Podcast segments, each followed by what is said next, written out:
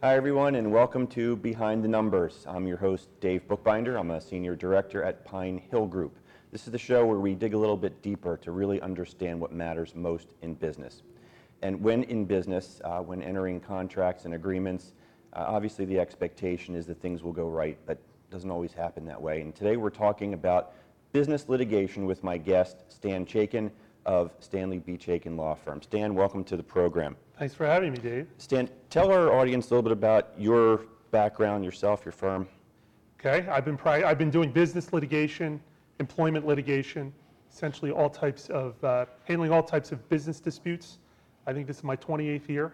I represent businesses and executives in Pennsylvania, New Jersey, in the state and federal courts, and essentially any which way folks can be fighting over money, business territory, employment, salaries, commissions, compensation disputes, licensing. Those are the sorts of things I do. So we're going to dive into those various subjects. And I think you mentioned that you're serving generally the small to medium-sized businesses. I represent mostly small to medium-sized business or individual or executives in larger business. Typically, okay, if I'm involved in a dispute with a large business, I'm on the other side representing representing someone that's an employee or an executive with that company. Gotcha. So in thinking about some of the hot button issues that you face in terms of business litigation, corporate governance issues is one topic that I hear a lot about. Yeah. That's something you're seeing a lot of? Right. Well, and again, I'm handling disputes, as you mentioned in the intro. When things don't go well, right, that's when I'm going to get a call. And so, as you know, there are various types of business entities, essentially corporations, partnerships, limited liability companies. And each of those has different rules with regard to governance.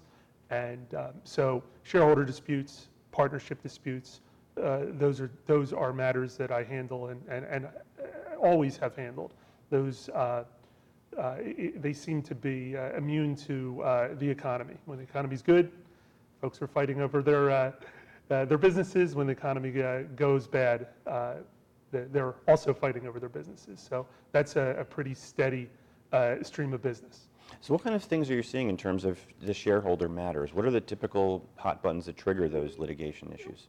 As with most business litigation, the trigger is money and fighting over money. So in the shareholder scenario, what we see commonly is a majority shareholder who's unhappy maybe with the contribution of the minority shareholder, or a minority shareholder who feels like the majority shareholder is squeezing him out of the business, is self-dealing, is using the majority control and power over the business decisions to benefit himself personally, which is not allowed. When you run a corporation, when you're the majority in a corporation, you owe a duty to the minority to treat them fairly and not prevent the minority from receiving what they call the fruits of the bargain they made to be an owner. In the partnership scenario, it's slightly different because all partners owe fiduciary duties, or the duty of utmost loyalty and fidelity to each other. And what we see is over time, sometimes folks have a different view of how the business should grow. Some might have a different view of what the fair split of compensation is. And unfortunately, people from time to time have disputes about how to run their business, or how they want to be splitting the benefits of their business, whether it be compensation or otherwise. And if they're unable to work those things out themselves, they need lawyers, and we end up oftentimes in court, arbitration, getting these things worked out. How often do these things wind up in front of a jury? Jury trials are, well, it's very common for litigation to be styled as, to be tried in front of a jury. So it's common to file a case as a jury trial. It's exceedingly uncommon for the cases to actually be decided by a jury. The reason being, courts put quite a bit of pressure on litigants to resolve their disputes prior to trial, even more so when there's a jury. There's a common perception that juries might not be the best arbiters of a business dispute because they are unlikely to know much about your business. So there's a lot of financial pressure, and there's a lot of exposure, which oftentimes causes these cases to settle prior to a jury verdict or even prior to a jury trial. In addition, there are many attorneys that move their cases to arbitration, either because there's an arbitration agreement in the parties' governing document or because they just think it benefits the parties to do that. So we don't often get jury verdicts. Okay. We were talking before kind of about the psychology of the way the process actually unfolds, and you mentioned a lot of it's driven by greed. But I think you mentioned to me last week when we were talking something about when business owners are involved, even with good intent, honest people, things go sideways. Sometimes they grow apart. It's not uncommon for even in a situation with just two partners. It's not uncommon for each of the partners to feel like they're bringing more to the partnership and to the business, and feel like they're entitled to more. Oftentimes, their partner doesn't share that. You could have a situation where a partner's getting sick and isn't able to provide the same value that he or she once was.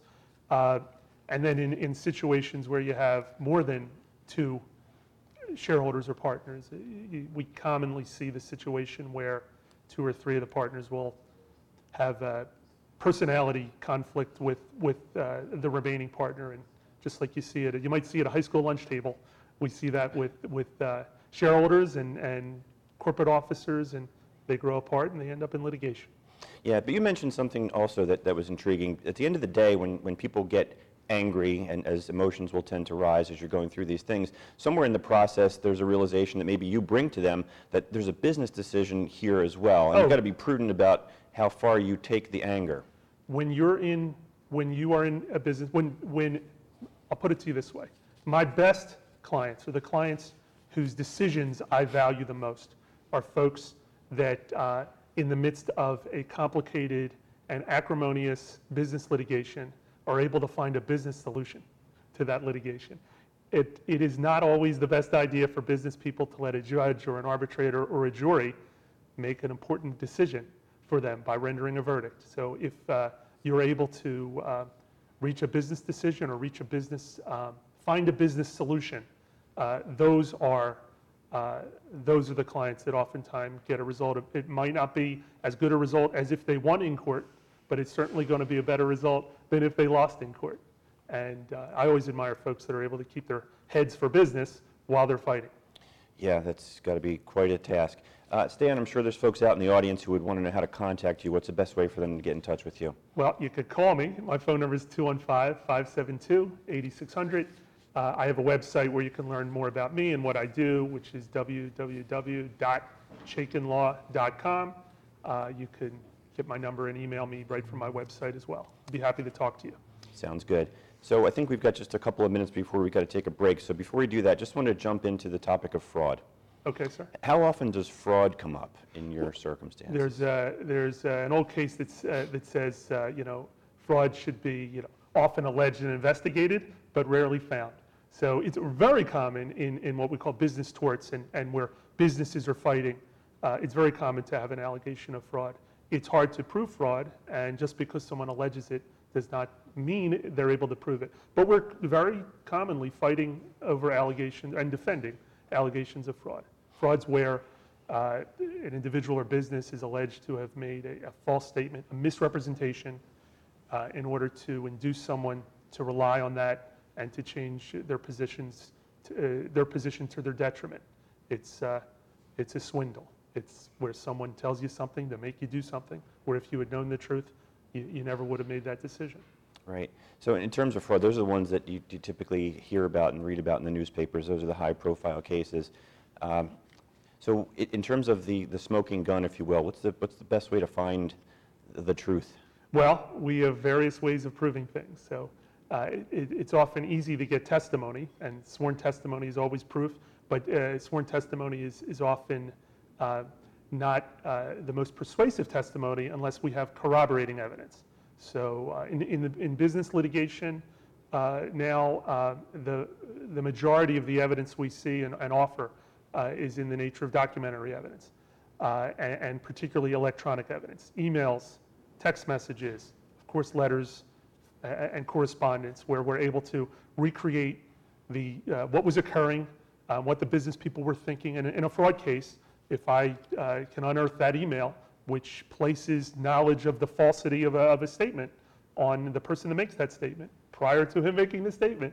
Well, my fraud case is made, and what we call ESI, or electronically stored information, is where the business litigation as a practitioner, that's where it's gone. From the time I was a young lawyer until now. That's where we find the smoking guns, if they are to be found. Yeah, well, certainly email is something that resonates with the audience, right? It's everywhere, you hear about it. Certainly in the political landscape is something that comes immediately to mind. But as you think about it, as I think about it, I guess it's an expedient way of communication, and maybe there's a certain laziness, I guess, about somebody if they're doing something. A casualness, and oftentimes the witness is left to explain that the words that they used in the email aren't exactly true for an innocent reason, and maybe it's casual language. But perhaps the statement is true, and the practice pointer that all of my colleagues will tell their clients is, be careful what you say in an email, and assume that any email you're writing or forwarding on might be read by your adversary in litigation or someone you wouldn't want reading that email at some time in the future. So it's a good idea to leave the invective, the insults, the profanity, and just loose language out of those emails, especially in business. Yeah, no question. Even just as a typical correspondence piece of advice, people can't infer tone and intent when they're reading even just a non-hostile email message. So it's important. The words matter. And I've had clients sitting at depositions many times trying to explain that, and I often believe that they wouldn't have chosen those words, and they didn't mean precisely those words. But in litigation, your adversary is trying to take your words and use them for their purpose. Yeah, and humor only translates if you do the little smiley face emoji. So we leave humor out of our depositions and out of our written stuff. Right. If you have an attorney who's humorous, that's great, but you might want to. There's only a certain time for humor. Understood. We've got to take a quick commercial break. Don't go anywhere. You don't go anywhere. We're going to pay a few bills, and we'll be right back with Behind the Numbers. Topics together. V is for variety, here on RVN TV.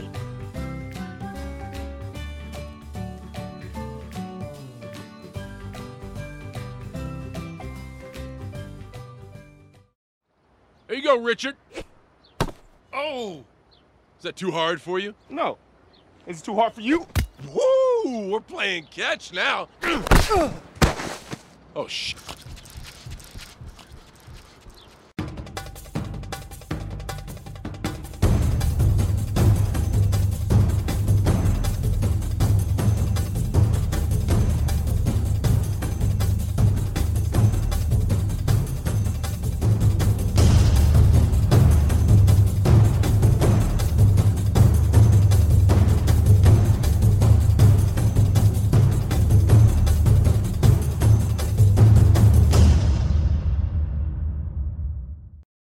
Should you choose Rowan College at Gloucester County? Low cost. The #1 nursing program in all of New Jersey.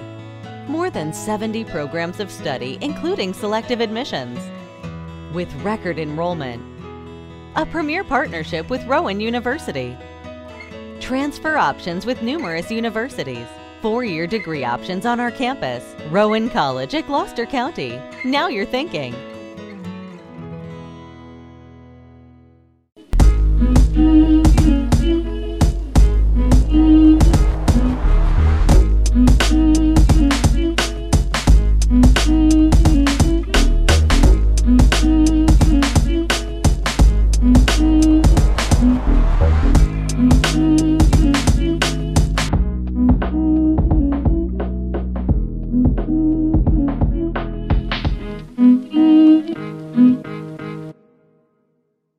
Medicare coverage can be a very confusing and complicated process. Help is just a phone call away, 856-226-4800. As a licensed insurance agent, I'll assist you in making an informed and confident decision on a Medicare plan that meets your needs, lifestyle, and budget. Call me today for a free, no obligation Medicare benefits consultation, 856-226-4800. When did you see the sign? When I needed to create a better visitor experience. Improve our workflow. attract new customers. That's when FastSigns recommended Fleet Graphics. Yeah, now business is rolling in. Get started at FastSigns.com.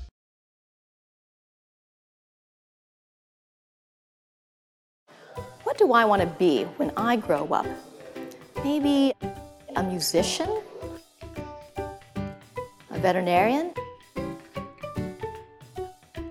Maybe an equestrian? A mommy? Well, why not be all these things and more? Consider joining me, Dr. V, with friends and colleagues as we explore a wide range of topics together. V is for variety, here on RVN TV.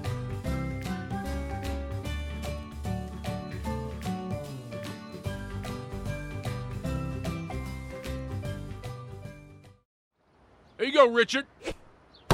Oh! Is that too hard for you? No. Is it too hard for you? Woo! We're playing catch now. Oh, shit.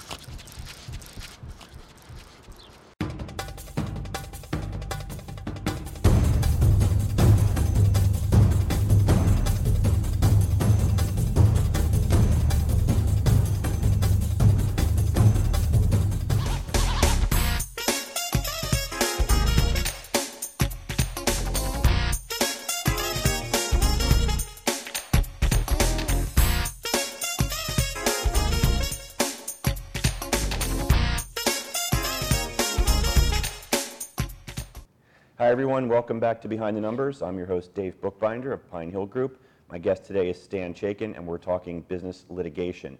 This is the part of the program that we call the bottom line, where our guest gets to offer tips, tricks, key takeaways if you will, on our key topics of the day. So Stan, anything you'd like to contribute to the bottom line?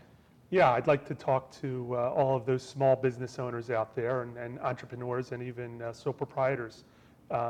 Big companies have lawyers. You should have lawyers too. You don't want to be reaching out to try and find someone to handle a litigation matter for you after it already arose. So you want to be out there forming a relationship, getting to know someone that can be comfortable with you when the time comes where litigation arises, or more importantly, prior to it to when it arises. So get out there, interview an attorney, meet with the attorney, make sure it's someone who you like, someone who understands your business, someone you have a rapport with, someone you think would be comfortable, that you would be comfortable with standing up and speaking on your behalf if the day comes. And keep in mind that a retainer agreement or an engagement with an attorney is also a business agreement. And make sure you're getting a budget and you're negotiating an agreement that works for you and your business, so that you find yourself satisfied with not only the professional service you're getting, but also the business service you're getting. That'll work well for you and your business.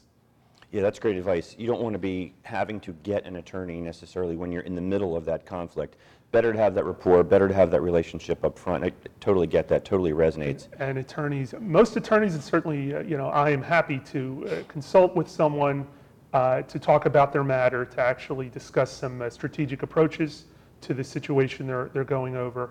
Or they're having, and hopefully help them avoid litigation, or more likely find themselves in a better posture than they might otherwise be in if they hadn't spoken to an attorney. One of the biggest issues we have, and not necessarily with businesses, but oftentimes with employees and executives, is they're bright people, they're educated, they're intelligent, they think they can handle their own matter, and they get involved in the early stages of what they might not recognize as something that's going to end up in litigation.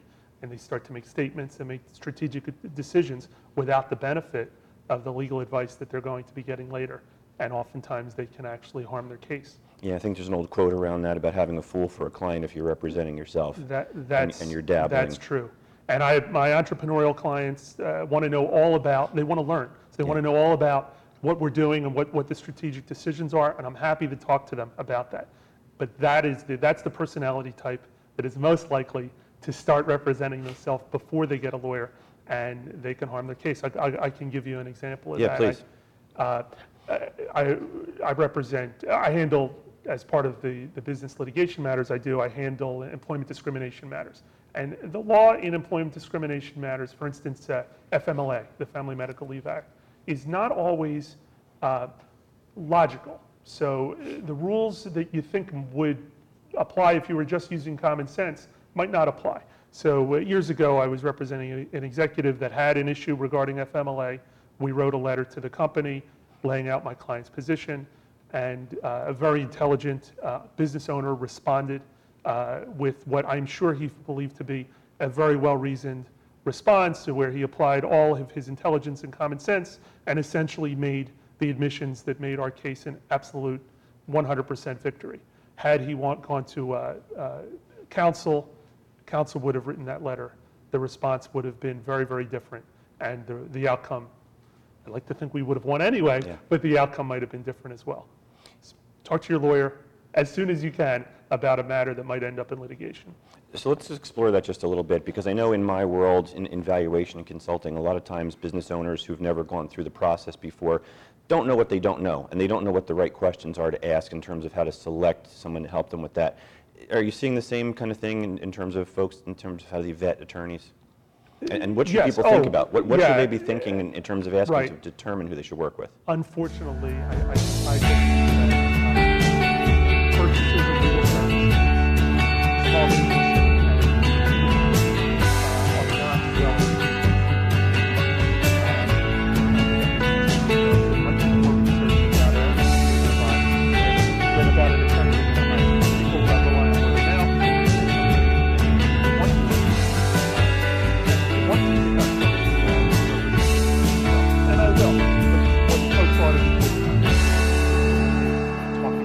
what their strategic approach might be to that case, talking about what the options are, what the costs might be.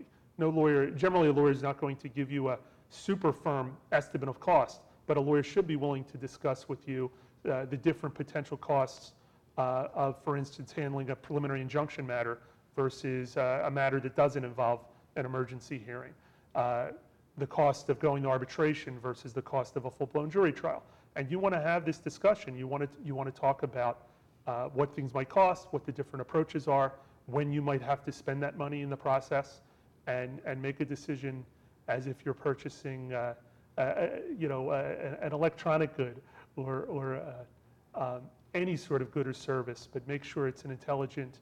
An intelligent decision where you're going to get the most value for your money. You mentioned one other thing at the break about an attorney's, I guess, proclivity or feeling, if you will, about a jury trial. And right, share that with the audience. I think they'd benefit from that. There are, in my experience, and I believe very strongly, that in a matter that's headed towards litigation, you want an attorney that's comfortable trying the case in any forum, which means any location. And in any manner, whether it be a jury trial, a non-jury trial, an arbitration, or otherwise. And the reason is, we, as trial lawyers, we have a certain number of arrows in our quiver, and that the procedural weapons that we have to accomplish the result our client's looking for. And an attorney that just thinks jury trials are always wrong is not an attorney that brings all the arrows in his quiver to the party. And that's an attorney who's going to be. For instance, if the case ends up in a jury trial setting, that's an attorney that might be much more likely to recommend an unfavorable settlement because the jury's not comfortable. The attorney's not comfortable going in front of a jury. You want to have, and it's the same thing with venue. You want an attorney that's able to bring the case in the best place where the case should be brought. Not an attorney that says, "Well, I don't like state court," or "I don't like this county." Some cases should be brought in that county or in state court. You want someone that can handle the case in a variety of approaches, in a variety of venues, and to a variety of decision makers.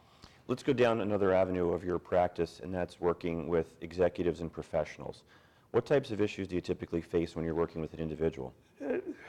Separation scenarios, compensation disputes. There are times when it's time for an executive to part ways, and we'll see that over the course of many years they really haven't been compensated appropriately, or an employer executive is let go and is handed a separation agreement, a severance agreement. These things need to be evaluated very carefully and negotiated very carefully.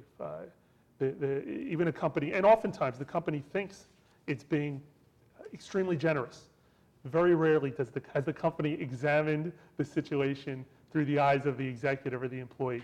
We're sometimes able to persuade the company that what it's offering it needs to be bumped up. Or for instance, I recently had a scenario where an individual was offered a very nice severance package in terms of dollars, but they wanted her to agree to a non-compete. And we were able to negotiate the non-compete out. And not through threat, but by persuading the employer that this individual was no threat to their business. And by requiring her to agree to a non-compete, they'd really be harming her.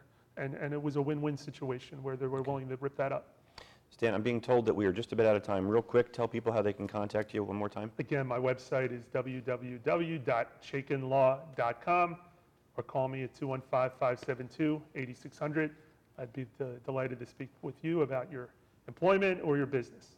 And hopefully we can have you back again some other time to continue this conversation. It went way too fast. Thank you for joining us on Behind the Numbers. I'm Dave Bookbinder. We'll see you next time. Thanks again, Stan. Thanks for having me.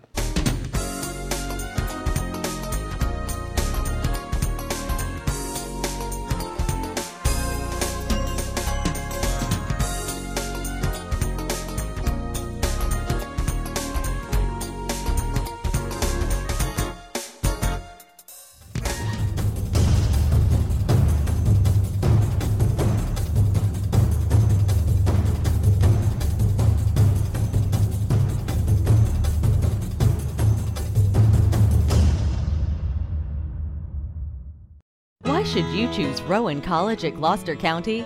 Low cost. The #1 nursing program in all of New Jersey. More than 70 programs of study, including selective admissions. With record enrollment. A premier partnership with Rowan University.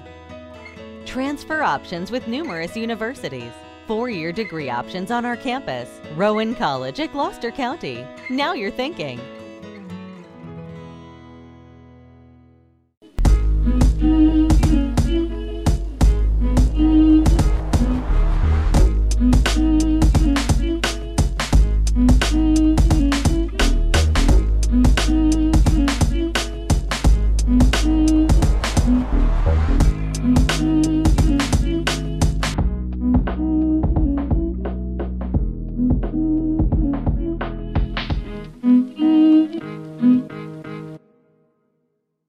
Medicare coverage can be a very confusing and complicated process. Help is just a phone call away, 856-226-4800. As a licensed insurance agent, I'll assist you in making an informed and confident decision on a Medicare plan that meets your needs, lifestyle, and budget. Call me today for a free, no obligation Medicare benefits consultation, 856-226-4800. When did you see the sign? When I needed to create a better visitor experience. Improve our workflow. Attract new customers. That's when FastSigns recommended fleet graphics. Yeah, now business is rolling in. Get started at FastSigns.com.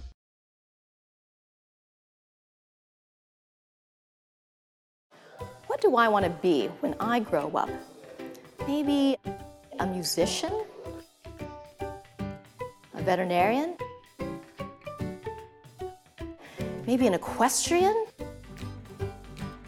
A mommy? Well, why not be all these things and more? Consider joining me, Dr. V, with friends and colleagues as we explore a wide range of topics together. V is for variety, here on RVN TV.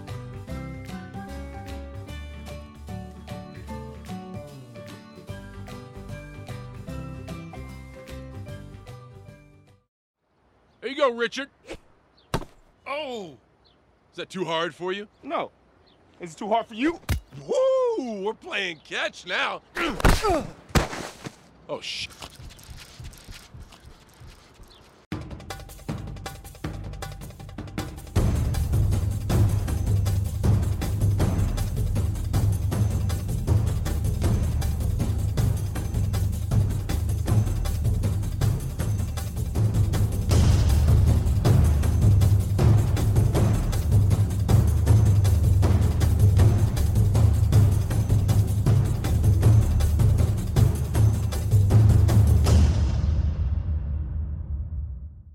Why should you choose Rowan College at Gloucester County?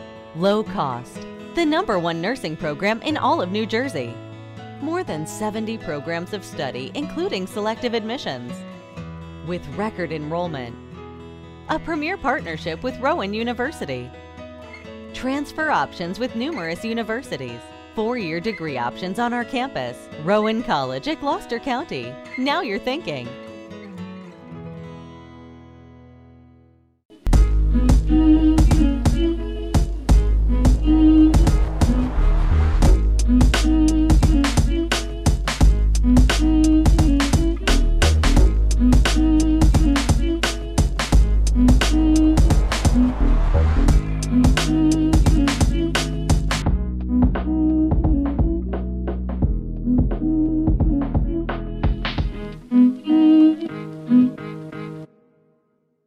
Choosing Medicare coverage can be a very confusing and complicated process.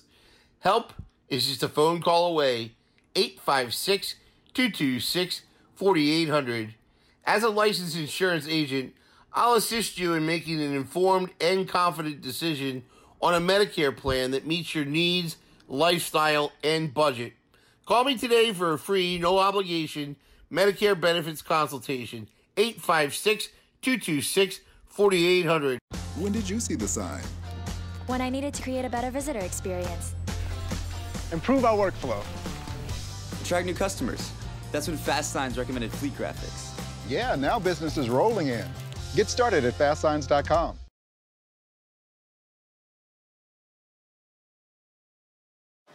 What do I want to be when I grow up? Maybe a musician? A veterinarian?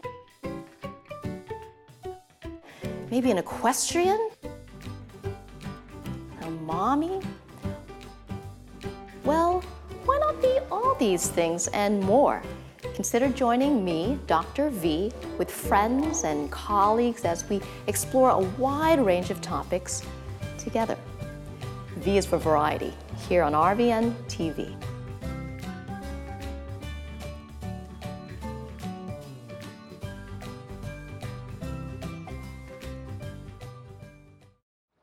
There you go, Richard. Oh! Is that too hard for you? No. Is it too hard for you? Woo! We're playing catch now.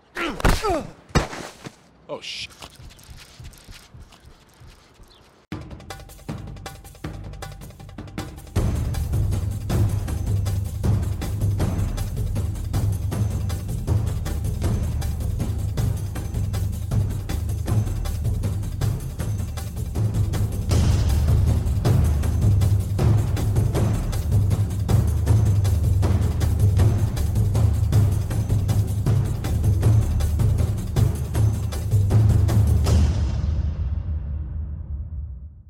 Why should you choose Rowan College at Gloucester County?